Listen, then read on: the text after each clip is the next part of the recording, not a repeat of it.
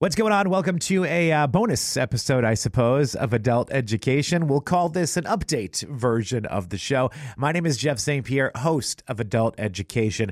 I'd like to start this little message off by saying thank you. Thank you for listening to Adult Education. Thank you for your support over the last three years.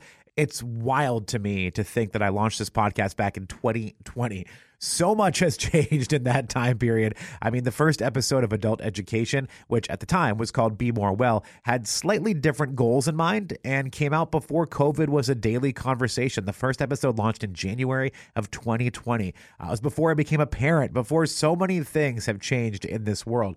And the podcast has also changed and evolved over the last three years. It started out as a wellness focused show. After about a year and a half, I decided that was no longer the world that I wanted to have this show living in. I changed the name to Adult Education, shifted more to in depth conversations with experts on a variety of topics. I do still have health and wellness oriented conversations with people, but I'm more interested in learning about everything, really. Uh, being labeled as just a wellness podcast, I felt kept me kind of closed in a box. So changing to adult education has given me the opportunity to try some new things.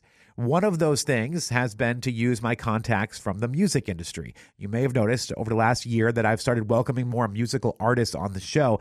I'd been really hesitant to do this before because I didn't want to abuse my relationships. I don't know if you have this where you've got a friend that works or does something that you think is really cool and you're like, I don't know, should I ask them for a favor? Should I ask them for those concert tickets or for that food or whatever it may be. You feel like you're going to abuse the relationship by asking for a favor. That's how I felt. But then one day I was talking to an artist friend of mine and she was like, Look, I think you're overthinking this. I think you don't understand. Like, we'd rather talk to somebody that we know, like you, versus a stranger that we don't know. So please ask us, invite us on the show, have us on to talk about things. So I've been really trying to branch out and do more of that.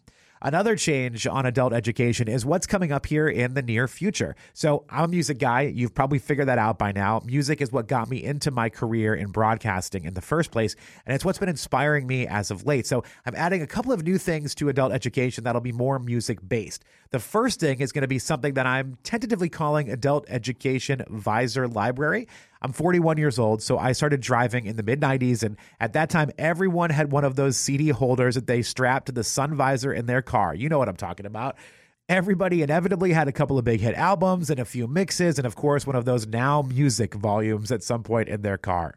Now, these visors stuck around into the early 2000s before people started plugging their iPods and phones into the car. Visor Library is going to be a weekly look at an album that I would have in my car at one point or another. My goal is to start with A and work my way to Z, and we'll see how it goes.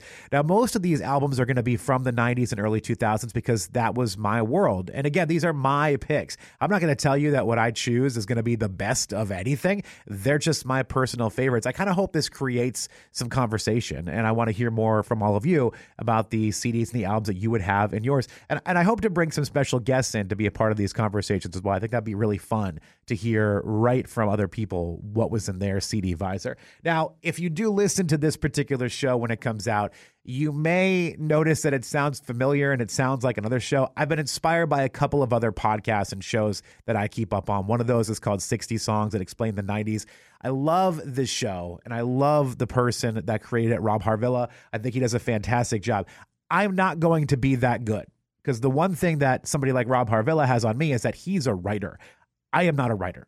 I would certainly not put creative writing and uh, uh, let's say using adjectives as something that's my strength if I were building a resume, not my thing. So Visor Library is going to be a little bit of a challenge for me that I think could be good. I think it'll be fun to test out some of these skills and hopefully grow a little bit. And I'm also going to be really vulnerable on this. I, I said that to a friend and they were like, how is talking about music making you vulnerable? I, I don't know how to describe it really, but I think it is because think about the music that you love, the music that inspires you. It's very personal to you. In Visor Library, I'm going to be giving you the personal stories that tie me to the specific specific albums of music that I'm talking about? Why does that album or artist or song mean so much to me? And and I think that's vulnerability. So I'm excited to have these moments with y'all when I launch this podcast, Adult Education Visor Library. I do plan on launching this before the end of February, but no specific date yet. I'm also planning on having a new episode each Monday once I get things rolling. The other thing that I've been toying with is a kind of top five show. This also will be music based, and I think it's going to be a Spotify exclusive. By only posting it on Spotify, I can use the music. There are really strict rules about song clips and podcasts and how much you can use and how much you can't.